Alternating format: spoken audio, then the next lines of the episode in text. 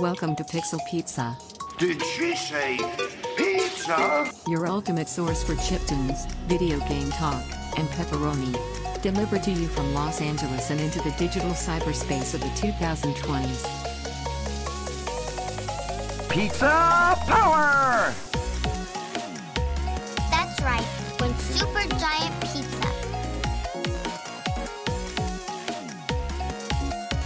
I want a large, thick crust with double cheese, ham, pepperoni.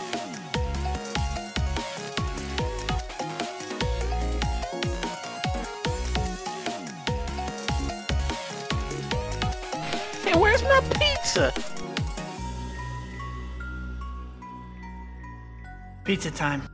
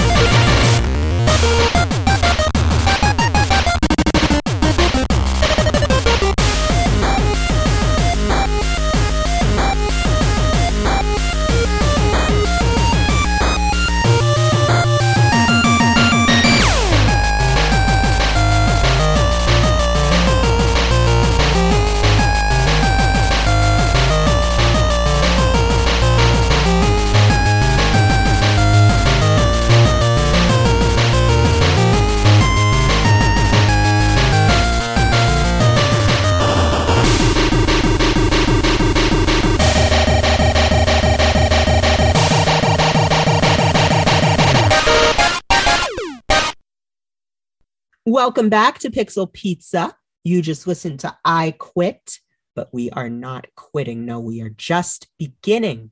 Audience, now buckle in. I would like to tell you a little story as I introduce our guest for this week. Now picture this. It is twenty ten, twenty eleven. I can't remember the year. I am at Otakon, the convention for the otaku generation in Baltimore. And I'm passing by a booth. As you do, I think I just purchased a copy of Mega Man Legends, and I was, I hear this music, and I'm like, whoa, what is this? I'm bopping out to this music, and I go over to the guy who has his little booth, and he says, I, I ask him what music it is, and he says, this is Chipocrite. I'm like, what? He said, this is chiptune music. And I did not know what that was. I had no idea. And I buy this album and I listen to it nonstop.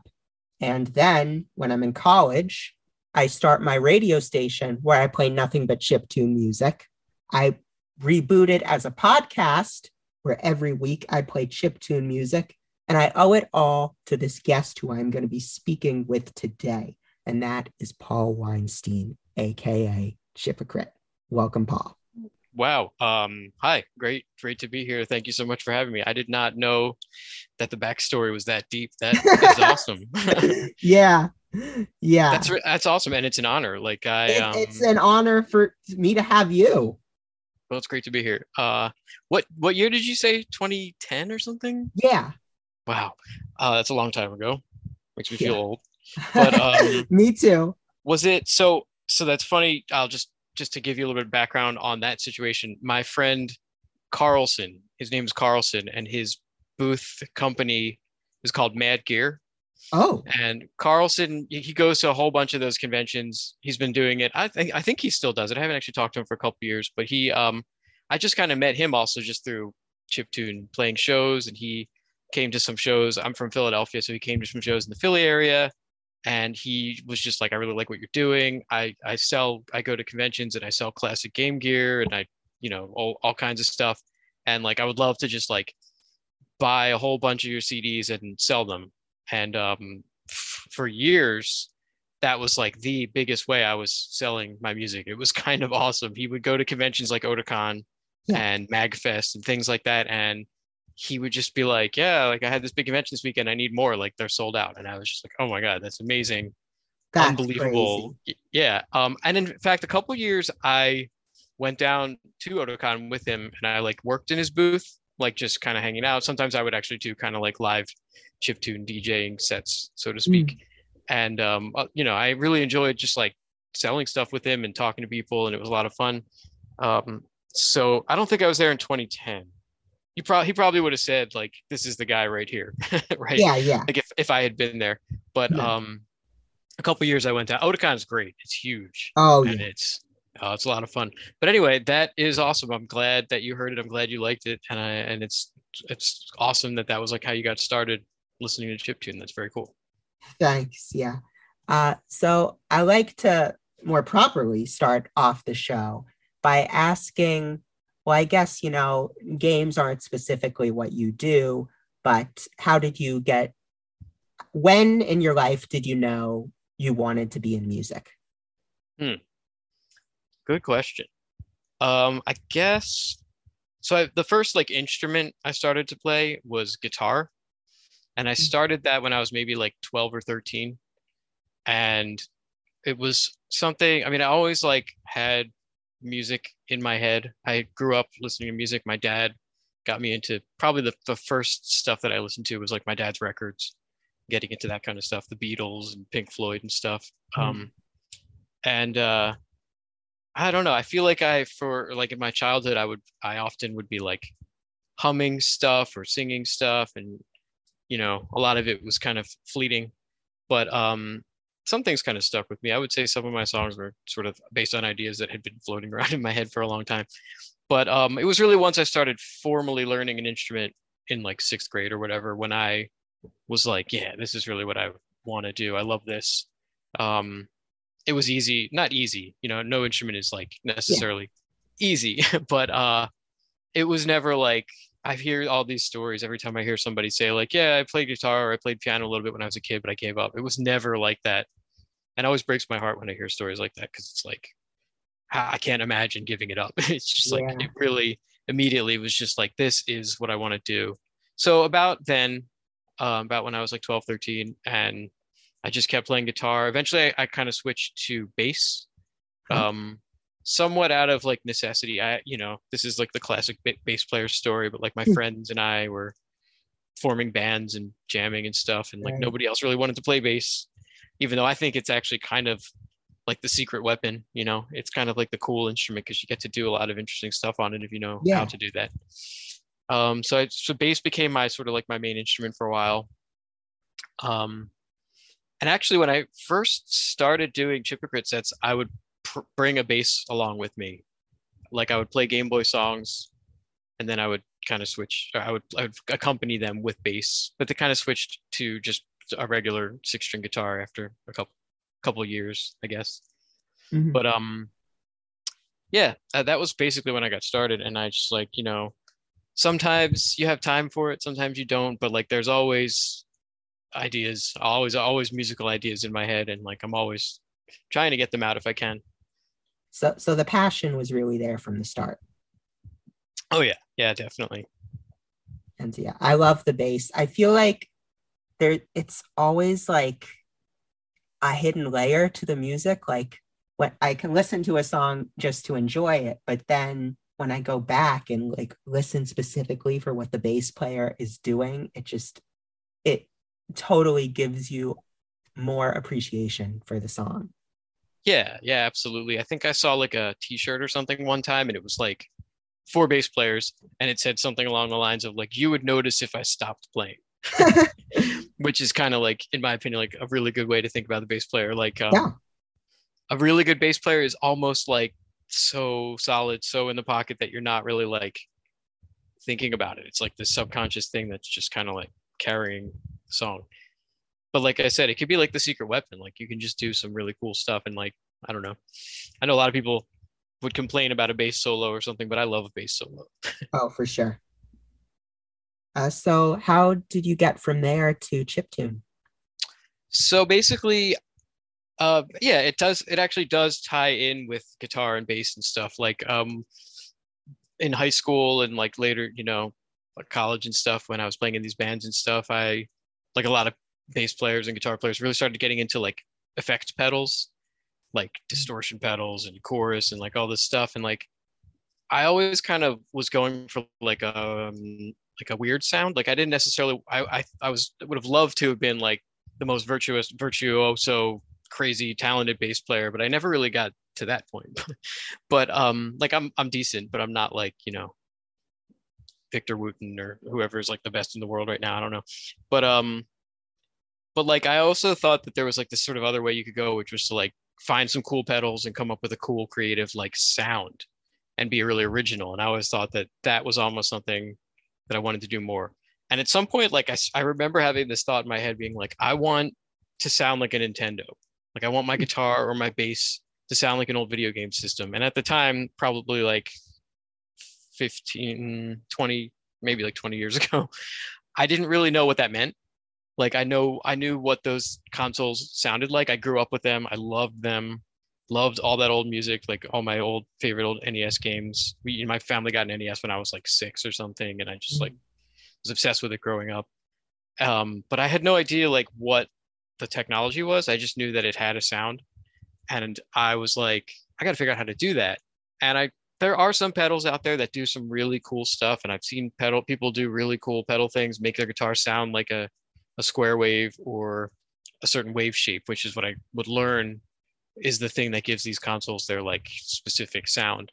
But like nothing was exactly what I wanted. It wasn't like, it just wasn't authentic enough really. Um, and at a certain point, somebody said to me, well, like, do you know about these guys? Like, do you know about chiptune? Do you know about people making music using old video game hardware? And I was like, no, but that sounds like the best idea I've ever heard. Um, the, the first chiptune artist I ever heard was a Japanese group called, um, oh God, Y M C K. Is what yeah, I know them. Yeah. And like a friend of mine in college just like sent me a bunch of their songs, and it's like this crazy jazzy pop Nintendo. It's like jazz, crazy bebop jazz coming from a Nintendo, but like with this Japanese pop sensibility. And I was just like, I had no idea how they were doing it. And I was just like, I mean, I, all I could think at the time was maybe they like found a way to like hack a video game, like find an old game and mm-hmm. change the programming in it to play their music. But I had no idea. And I was just like, this is awesome. I, I love this.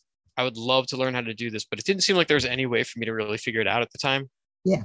It just seemed like it was such a niche thing that I would just like have to find message boards and just, I don't know, there was no way for me to really learn it. And I was like, I had, I was in a band, like a completely non-chiptune band at the time, doing all kinds of other stuff. So like all my musical energy was not able to be focused on learning that, which was kind of a shame because like I really wanted to do it. I just didn't have time.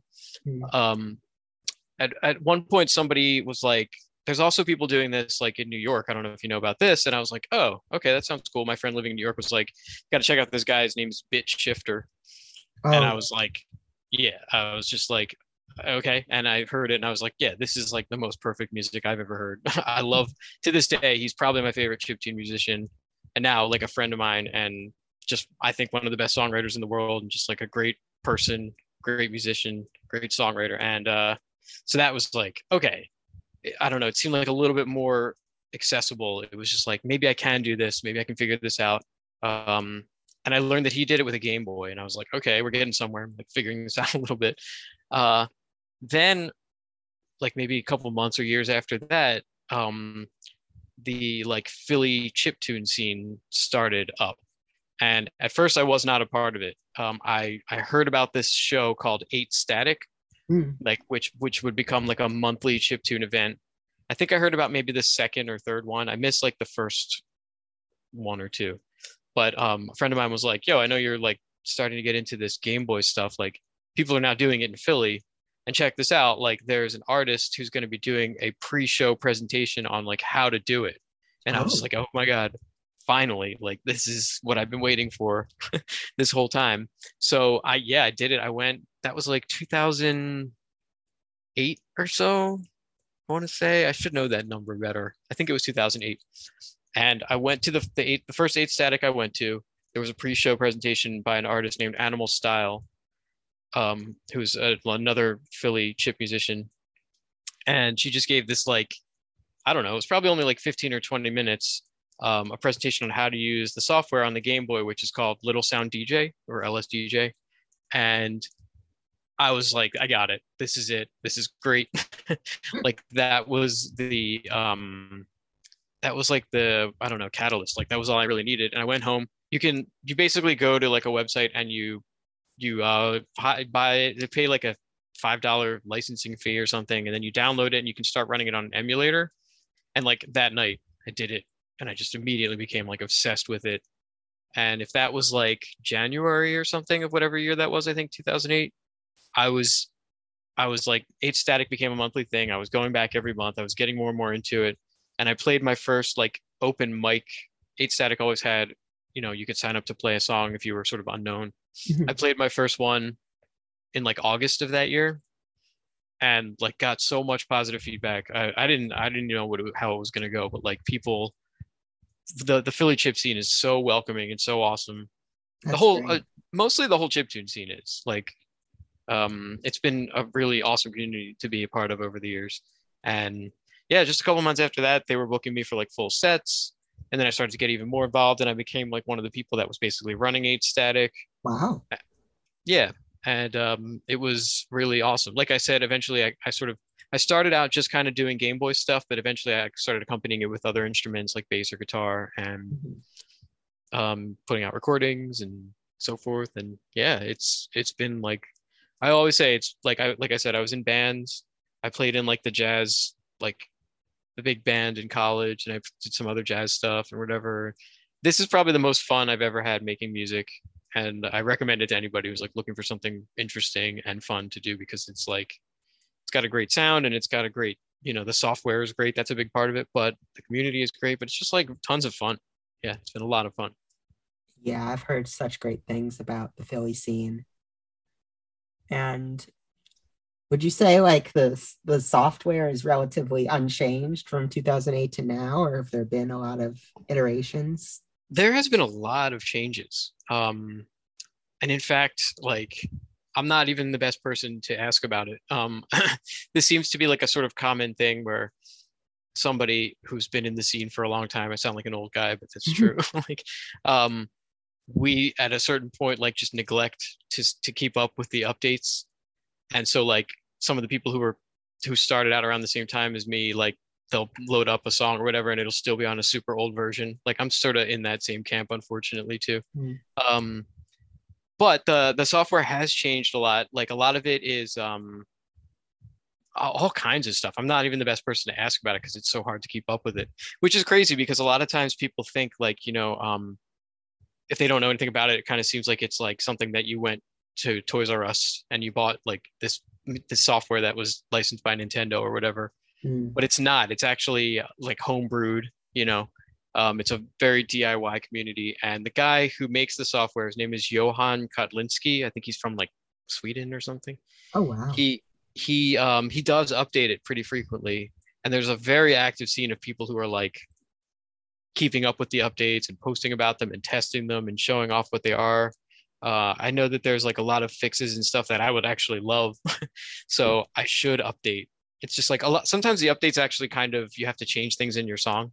I know oh. he tries to minimize that, but occasionally he'll redo something so significantly that it'll be like, you have to go in and kind of fix up every hi-hat or something, which would kind of drive me crazy.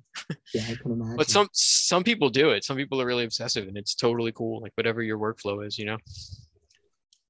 Yeah. And yeah. So what's it like to play uh, chip music live? That's a good question. Um, So my personal stance on this is like, as a person who has like this jazz background, or like I, I my band, my old band before I did this was like a jam band. Like my Fish is actually my favorite band, mm-hmm. Fish with the P H. Um, yeah.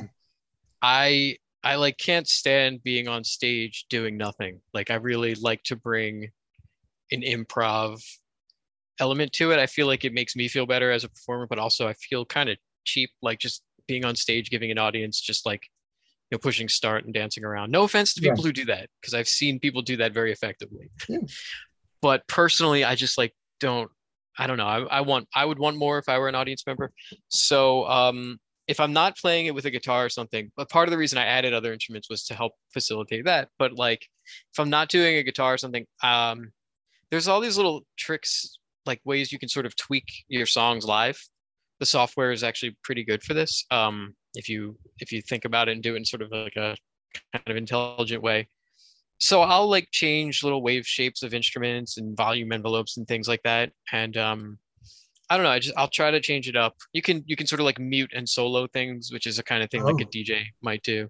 Yeah. Um, so there's ways to sort of change it up. I really like to do like transitions between songs, like keep it moving in an interesting way. And someone's like, oh, he's, he's playing that song now, you know, like uh, another D J kind of thing. Um, it's fun. It's actually, you know, I think a lot of people, if they don't know what you're doing, it kind of looks like you're just like performance art, you know, sure. playing Tetris, trying to get like yeah. the high score or something.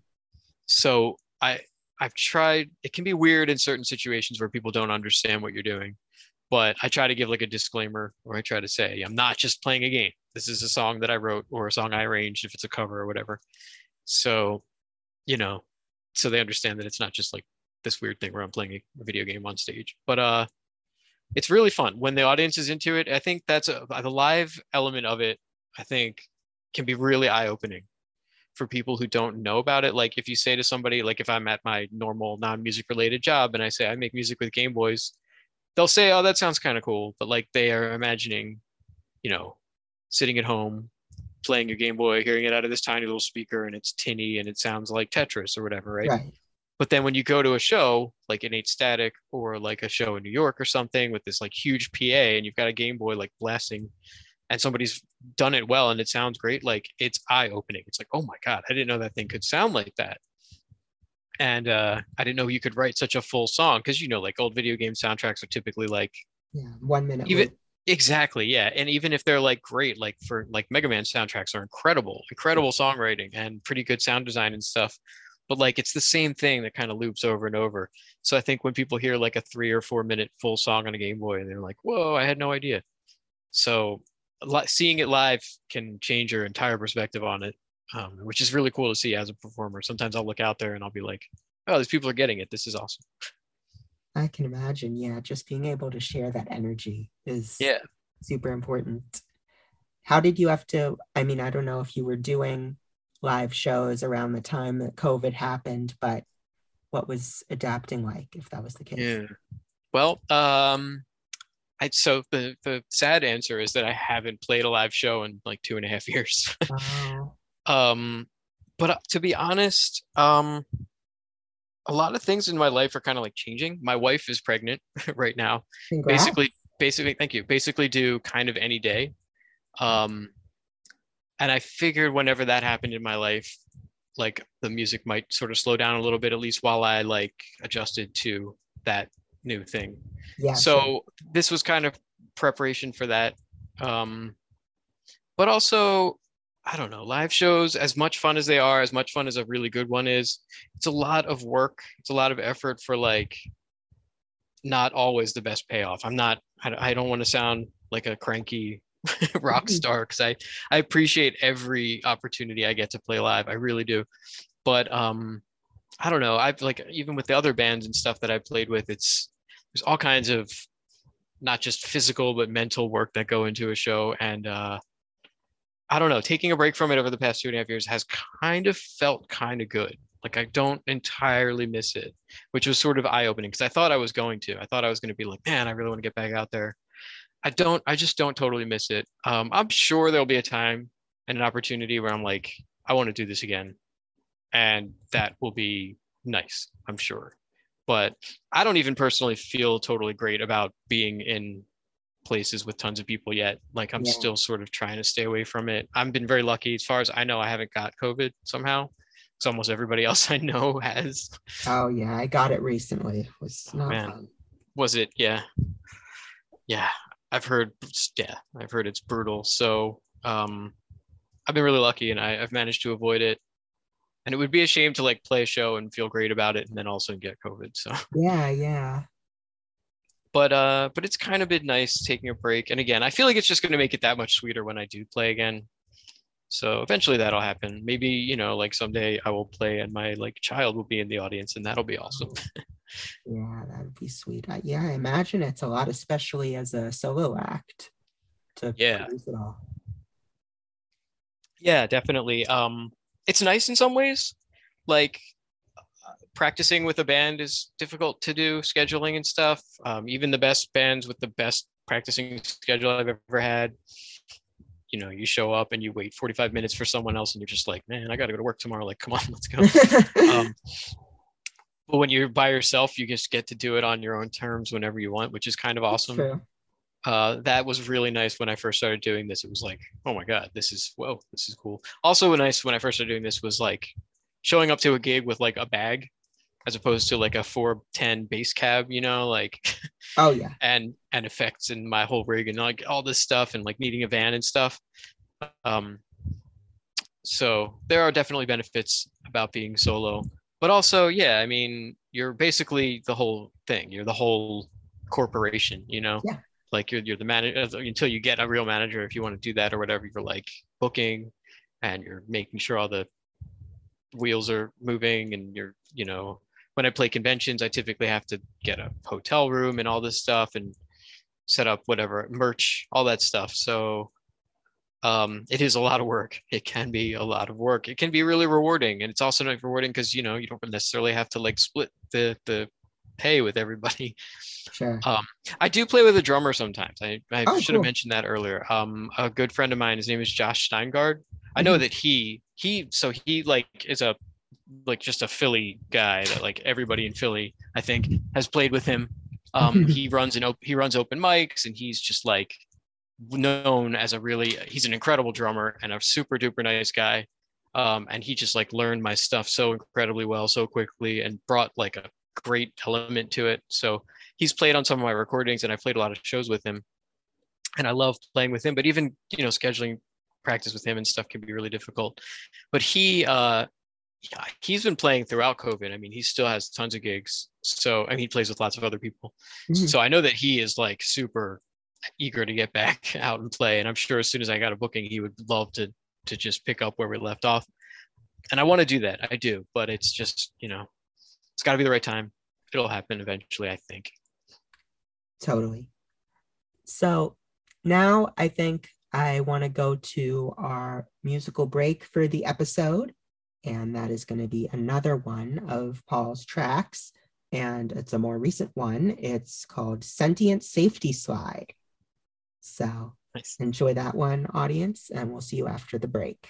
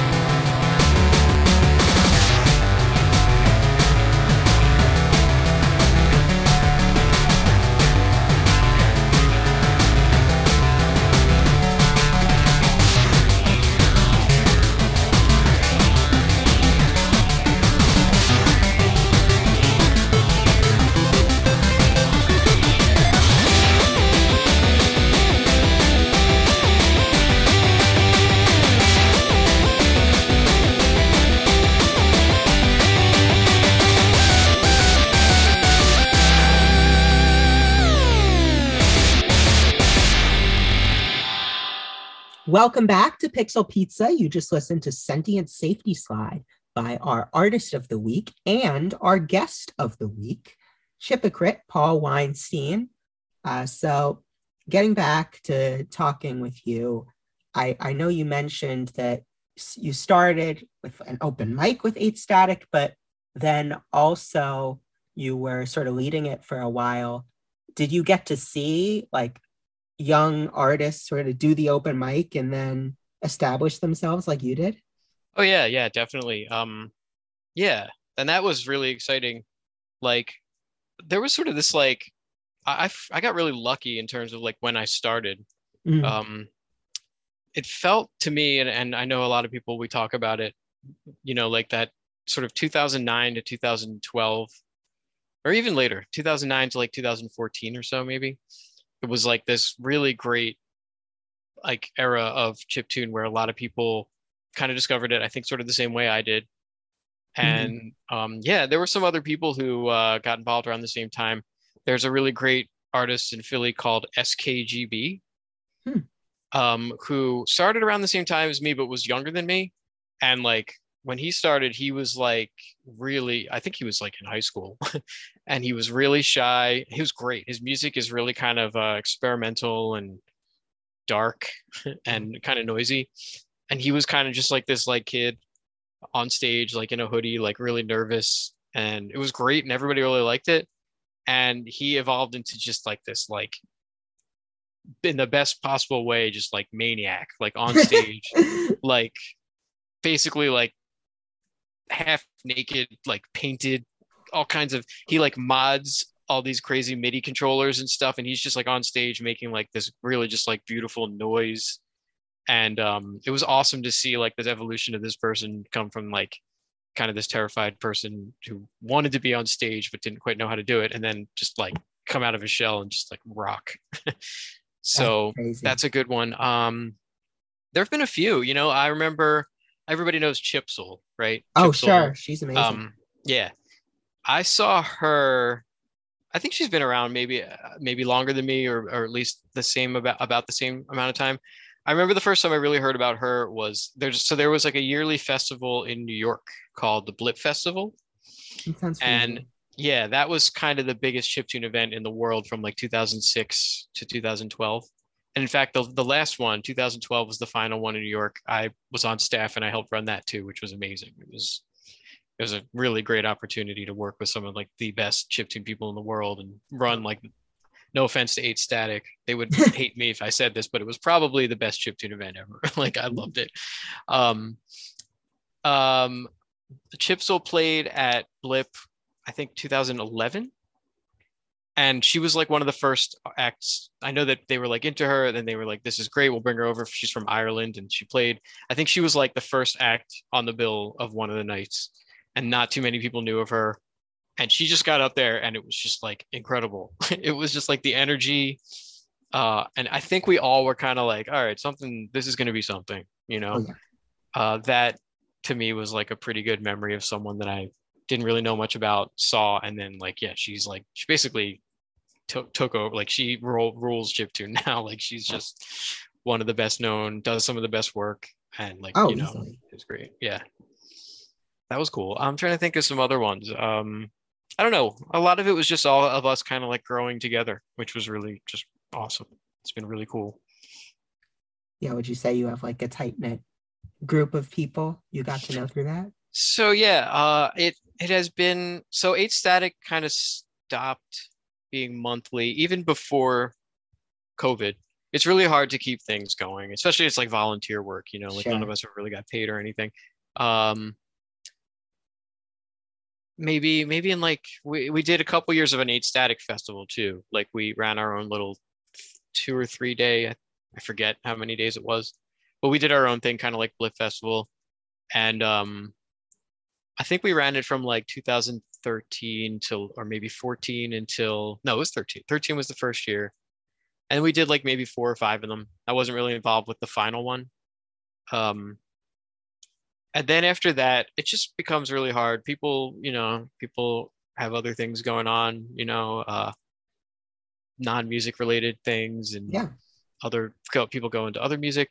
There's still like, you know, the friends are still there, and I still try to see people. I actually live like outside of the city. I live like maybe a half hour, forty-five minutes away. Oh, okay. So it's a, a lot of them still live in the city, and they probably hang out a little bit more often than I do with them. But every time I do get together with them, it's, you know, it's great. We're all really happy to see each other. I wish it could be more often. It's just, I'm a little farther out, and it's going to be even more difficult when I have a kid. Oh, I can but, imagine, yeah. Yeah. But, uh, but yeah, no, I've made some great, great, great, great friends. Just like people who share like this mentality with me that I like was looking for a lot before I found it, you know, like in some of the other music scenes I've been a part of, it just wasn't, I love playing the music. I appreciated that the crowd was into it, but like, I'm not, I haven't ever really been like a big partier, you know, certain things that like you play, my, my old band, we would play a show somewhere in like Virginia or whatever, and people would want to just like rage after the show. And it wasn't, it just wasn't my kind of raging. And I'd be like, yeah, this is all right, whatever. But like, once I started this chiptune stuff and like, we're driving home from gigs and we're listening to game soundtracks mm-hmm. and we're like, you know, sharing L S D J tricks with each other and stuff. And I was just like, this is what I've always wanted. This is really cool. So like, oh my God, so much, so many relationships that I just like, yeah, absolutely will treasure forever. Memories. Yeah. That's really sure. special. I should ask, what is your favorite game soundtrack? It's a good question. I don't know if I have like an official answer. I have like a, a category of answers. Mm. Um, my favorite, so N E S was like my console growing up. Sure. That was like the most influential one for me. And um, I remember from like being a kid, I re- always really appreciated Nintendo games where the soundtrack was like, like you could tell they put thought into it, you know, because sometimes it's, you, you can tell that they had no idea what they were doing. Yeah. um, and that's just like, sometimes you just have a programmer. It's like that line between music, musician, and just a guy who knew how to program and threw some notes together. Yeah. Um, but like some of the best N E S soundtracks, like not just musically, the game was all, or the, the music was like a character in the game. So like, um, I loved the Nintendo game Maniac Mansion. Oh yeah. Classic, like uh, point and click adventure kind of game. And in the game, you're like, you you have your choice of like nine characters you can play as, and they all have like their own little personality. So one of them's like a nerd, one of them's like a punk, one of them's like a metal chick. Mm-hmm. Um, and when you are playing as that kid, they each have like their own C D player that they're holding, and their soundtrack oh. is playing, and their song is just like tailored to their personality. So the metalhead has like this like metal new wave kind of song, and like the punk guy has like like this yeah, and uh, the nerdy guy has like a song. It's supposed to be like a Devo ripoff, I think. and um, I just loved that they put, it's almost like an Easter egg. Like they put effort into making the music like a character, like just tell part of the story. Loved that. Um, another one I really like, the example I always use is uh, there was a Nintendo game called Super Dodgeball. Oh yeah. Which is, it's just like a stupid game where you play dodgeball and you travel around the world and you just, you know, playing dodgeball. But every world, every new level was like a different country, and the songs were like almost offensive, uh, like like like almost like poor taste, like of the country you were supposed to be in, but not really. Like it, it was okay, it was harmless, and mm-hmm. um, it it was just like world building in this stupid game that was like, otherwise there was no reason, there was no difference. It was like the same sprites, but just like different outfits. But like, and but like they made the backgrounds look like different countries, but they made the music sound different. So like the music in England kind of sounds like a Beatles ripoff, and mm-hmm. the music in Japan has like some, I think it's actually a traditional Japanese song. I forget the name of it. I've heard it in other things. Oh yeah. And um, just little things like that. And I was just like, as a kid playing this game, and I was just like, this is, somebody put thought into this. Like, this is really cool. I like that. And then later I discovered, like when I got into chiptune, I discovered some N E S composers, oh, which yeah. is funny because like as a kid, you don't really think about the people making these right. video games. Um, it just felt like magic. It was like, I don't know how this thing got made, but they are real people. And I, I learned about some of the incredible Nintendo composers. There's a guy named Tim Follin. He's the best. I was going to bring him up if you didn't. um, yes. I'm glad that it's always Silver nice Surfer, to hear. man. Yeah. Silver Surfer is incredible. I think that is maybe the best Nintendo, most impressive Nintendo music I've ever heard. Oh, yeah. Like um, another really good one he did was uh, Treasure Master. That's what it's called. Oh, yeah. Treasure Master is incredible. Pictionary. Like, yeah, Pictionary is great. Like he, it's like the songs are great. The songwriting is great. And the sound design is like incredible. Like he makes mm. the Nintendo sound better than anyone I've ever heard anybody do. It's like, I don't even know how like he does it half the time. It's I just know, like, it's wizardry. It is. It really is. So like um, all the Tim Follin and his brother, I think Tim and Jeff, yeah. Jeff is his brother's name. They're just like incredible. Uh, pretty much anything they did. Um, is some of my favorite soundtrack stuff too. Absolutely. Uh, so yeah, and I think that transitions well to my next question, which was, you have uh, done the music for some games. I know EarthNight is one of them. Uh, so mm-hmm. what are some of the differences between making chiptunes that stand on their own versus songs that are meant to be part of a game? Yeah, um, the main thing is kind of what I was just talking about. How, I mean, I try to write songs the same way I heard them in those games that I really liked. You know, I don't want to just, uh, somebody says like, I need a game and they give me no, or I, I'm sorry, I need a song for a game. And they gave me like no specifics on what they want. And I just like write mm-hmm. them something and hope it works. Like I want to see, excuse me, I want to see the art. I want to know the story. Like I want to know um, as much, like what's the emotion? Like, is this supposed to be like a scary level? Is this supposed to be kind of like a chill level? And basically you take those notes and you try to come up with something that will fit um the mood, because like like I was saying before, music uh can be a character, can be part of the game. Um it's done most effective, I mean it's it's really important in video games. I think it's like almost a little bit more effective in like movies, where a scene could be totally changed by the music, you know, like yeah. if somebody's walking down the hall, if it's creepy, then if the music is creepy, you can feel creepy. If it was like a silly kind of like a Danny Elfman kind of like, not one, he could be creepy, of course, yeah. but like, but like a, a jaunty song or something, it's not going to be as spooky of a scene. So, um, yeah, definitely there's more of an agenda. There's more of a, like, uh, an objective, like we got to make this song do this. Um, so that is part of writing it for video games. We'll do that. Uh, it's actually been a really long time since I've written a song that was not for a game or for mm-hmm. like a compilation or for something. Where somebody was like, I need this, you know, like I haven't, well, I haven't put my own album out. My last album that was not a soundtrack was in like two thousand fourteen or something. Oh, that's is, right. Yeah. Yeah. It's a long time ago now. So, um, and those songs were just songs that I wrote for myself.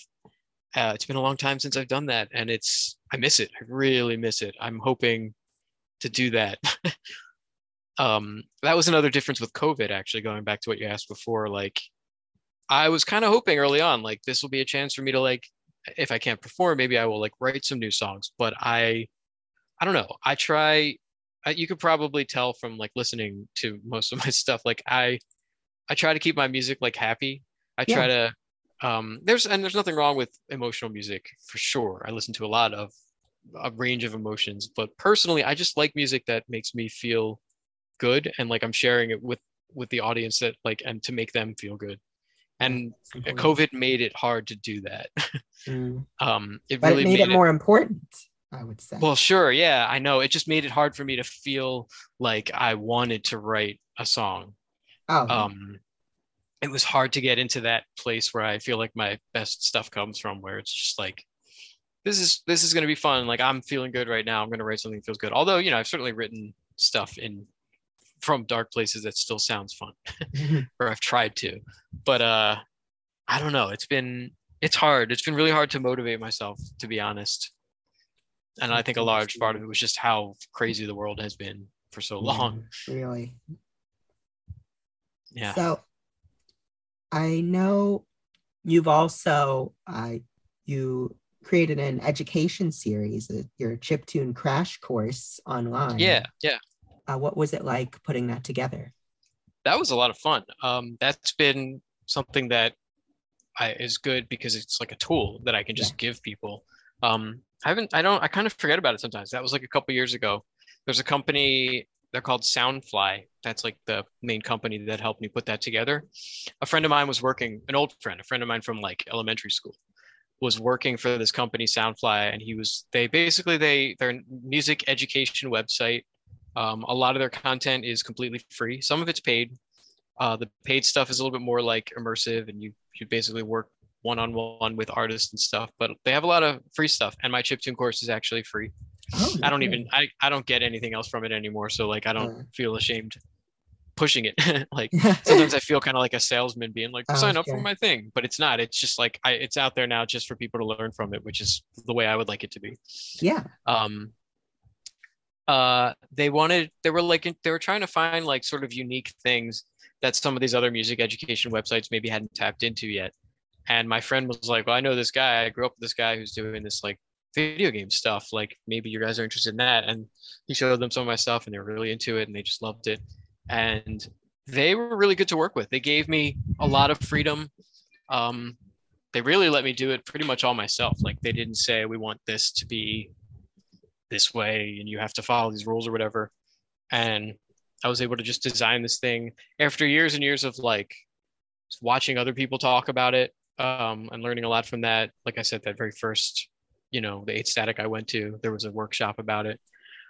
But I also have over the years, like I've played a lot of conventions, um, like MAGFest and Anime Next and lots of anime conventions and stuff like that. Mm-hmm. And as part of playing those conventions, I typically would like give a panel presentation on how to use L S D J and, or just chiptune music in general. And I was like able to take those presentations I've done and, and like sculpted into something a little bit more formal. And with Soundfly, they they took like all my, I've filmed these little videos and I filmed screen grab videos and I took screenshots and, you know, wrote up a whole script and shared all these files with them and stuff. And like, they edited it all together and put it into this package that's just like fantastic. I think that's it's, awesome. I think it's useful. It's, it might be a little out of date going back to what you asked before about oh, like, right. um, yeah, L S D J updates. I think I put that out maybe like six years ago, something like that.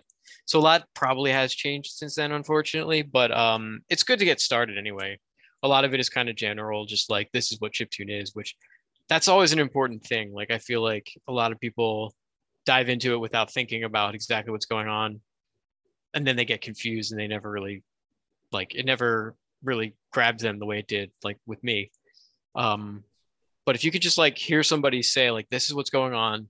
This is this video game console. It has a sound chip and like, this is how they worked back then. I think that really helps clear it up for a lot of people. And so I, at least it still does that. So definitely worth checking out um, if anybody listening is interested in that. A friend of mine, Nick Maynard, he is from Rochester. Rochester, New York has an mm. awesome chiptune scene. Oh, yeah. Um, I've spoken to some great people from Rochester on this show. Nice. Like who? Uh, well, they were more in game development. Oh, okay. But okay. Uh, Dennis McCory and Lester Reynos, they run a studio called Possum House Games.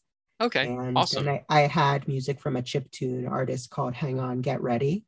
Yes, yeah, it's great. I know that guy. Um, that's awesome. I'm glad you mentioned him because he is great. I'm sure he knows. He's a dev himself, and he knows like all the Rochester dev people. Yeah.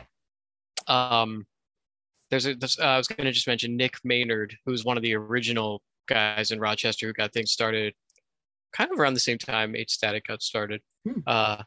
He put out like a really good little like zine. It's like a tiny little chiptune guide. Um, so he's like always been all about, he puts videos out with like instructional stuff and he's always trying to help people get into it. Also, he like shared my Soundfly course one time and basically was just like, this is it. Like, this is, there's no need for anybody else to ever do like another wow. instructional thing again. Like I would recommend this for anybody. And that meant so much to me, like that's coming from praise. Him. Yeah, exactly. Yeah. Yeah. And uh, it was nice to hear that it like, it, it checked the boxes and other people. Cause I, I, I've tried, I, I really made the effort to like, I don't know. I can see when people are like not understanding it. And I, I've tried to find ways to, to work around that over the years. And I hope it did that. Yeah, I think it's so important to have a roadmap or blueprints for people to be able to get into it and understand it. And the yeah. fact that that's so publicly available now is commendable. Yeah, cool. So how would you say you've seen the legacy of chiptune develop since you got started? Yeah, um, there have been a lot of people who have gotten started since Um, a lot of younger people, which is always really good. For some reason, it's weird that it resonates. It's not weird. It's awesome. It's it's cool that it resonates with younger people. Yeah. Like for me, a big part of it was just like, this is the sound that I grew up with. And like I said before, like I wanted to make my guitar sound like it. Um, if I, and I discovered somebody doing it with a Game Boy, I was like, that's way more authentic. I might as well just do it that way. Um, growing up with it, it kind of makes sense. But like, I've known people who are like younger than the Game Boy, you hmm. know? Like who who love this and are really into it, and it always blows my mind.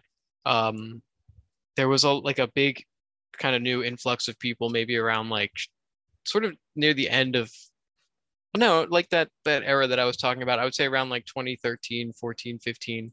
A lot of new younger people started getting into it, which was really cool to see. Yeah. Um, a lot of younger people playing MAGFest. You see a lot of like artists who. Uh, We're not around when I got started now, basically like headlining the Chip Rave at MAGFest. Oh yeah. Which which is really cool. Uh, so yeah, there's there's been people um, definitely. There was a, a thing maybe a little controversial to talk about. uh-huh. There was a scene, I guess a community you could call it, called Chiptunes equals win. Oh, I've heard of them. Yeah, it was a it, it brought a lot of people on board. It was originally started by a guy named Brandon Hood, who was like he worked for MAGFest and he did a lot of stuff. I don't want to get into the controversy of it. Every sure. you know, it's it's the internet. There's going to be yeah, controversy, yeah. right? um, but a lot of people, for better or for worse, Chiptune equals win. Chiptunes equals win brought in a lot of people.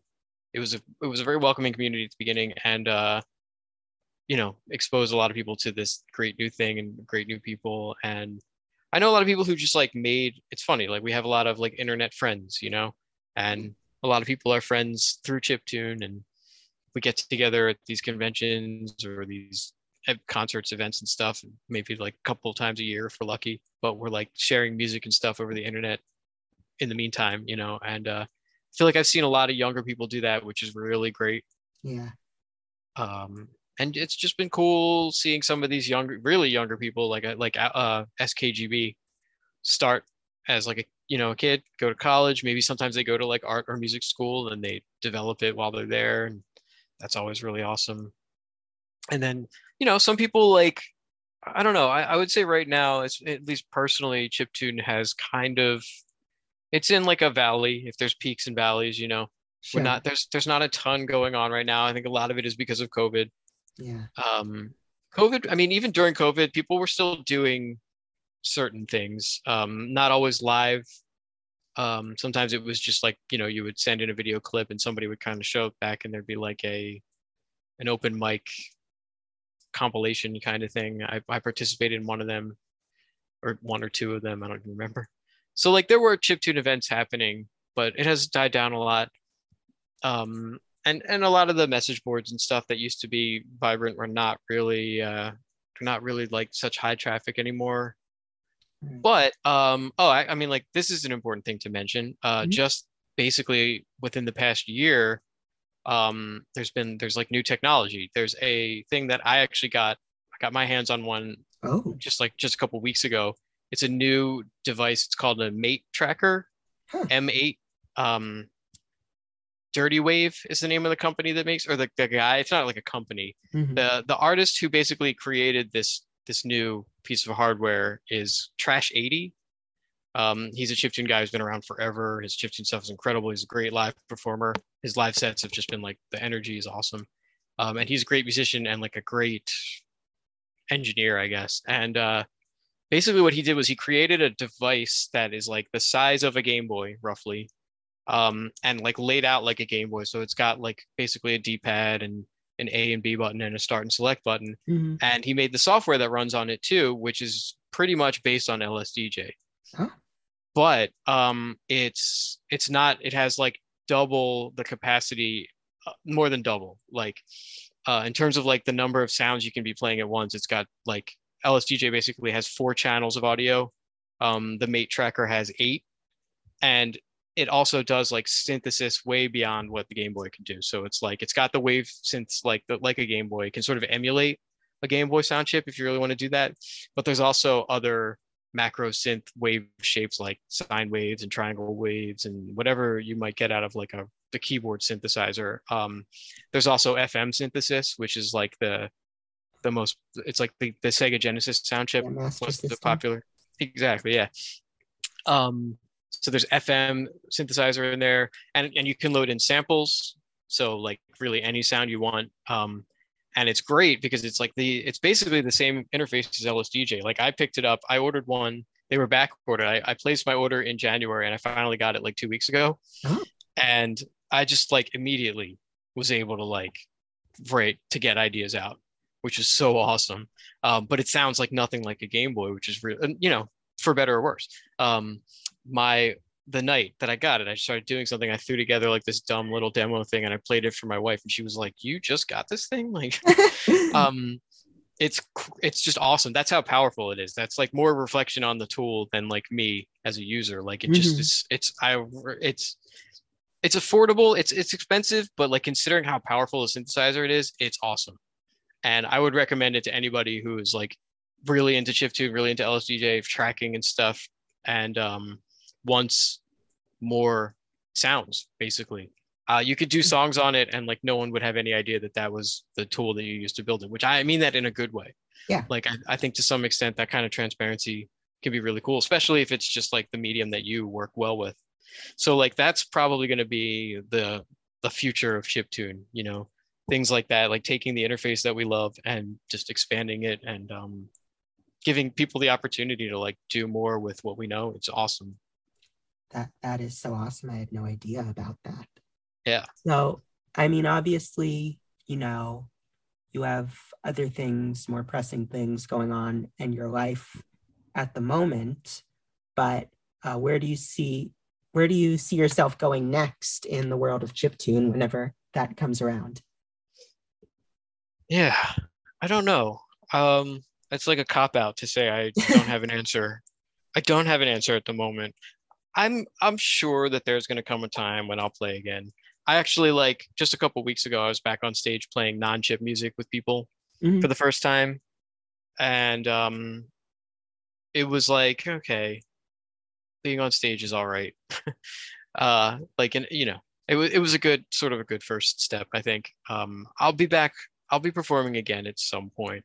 I want it to be like a good gig where yeah, it's like, the right time, the right, maybe like an outdoor show or something, um, and enough time to promote it and stuff so people know about it. And I feel like at that point, if it goes well and there's people there and everyone's like, man, I, I missed this and stuff, I will probably feel totally different. But if I play, if I do something and it's not, and then people aren't there or whatever, and they've kind of like forgotten about me, I'll just be like, all right, you know, uh, we'll see. I don't know. Um, I do, like I said, I really want to do When as soon as I'm in the right mindset, I want to start writing music again for myself.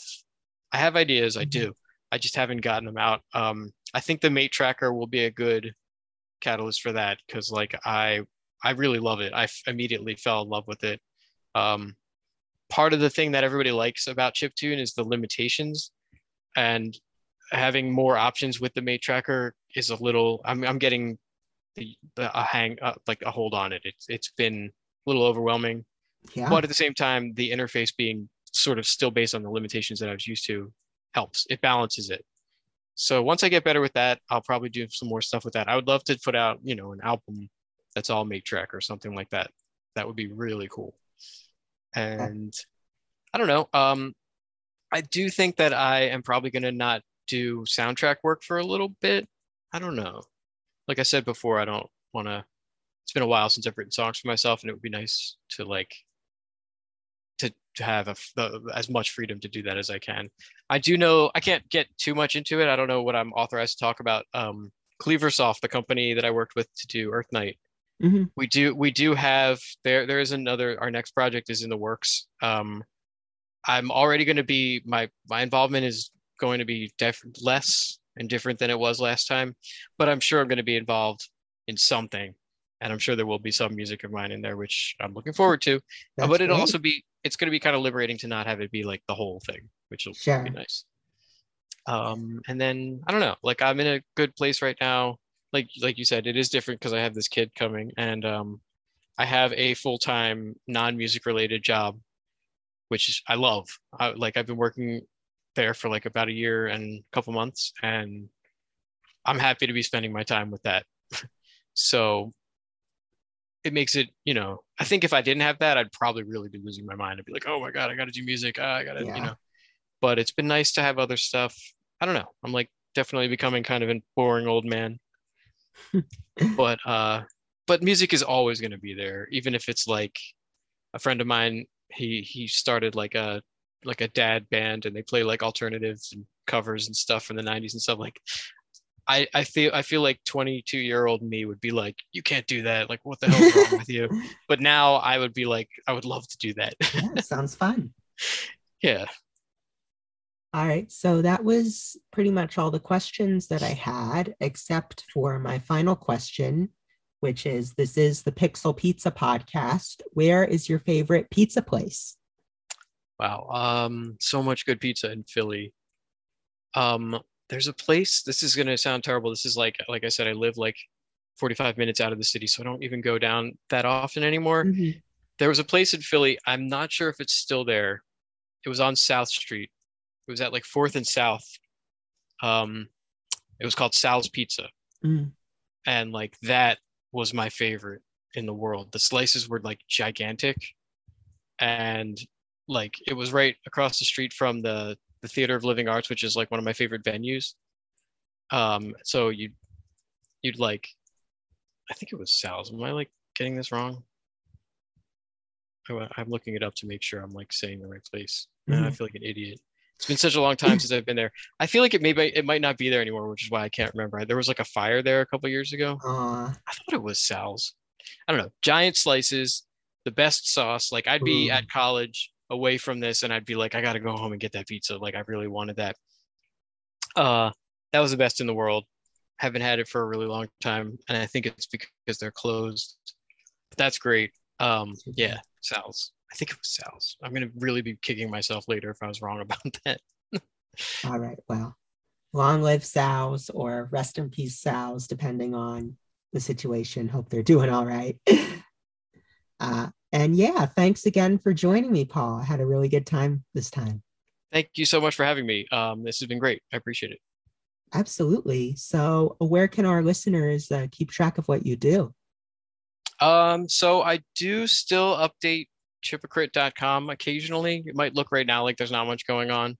Um, but yeah, chipocrite dot com still, it has, you know, all the information about my releases and everything. You can stream or buy whatever you want to do.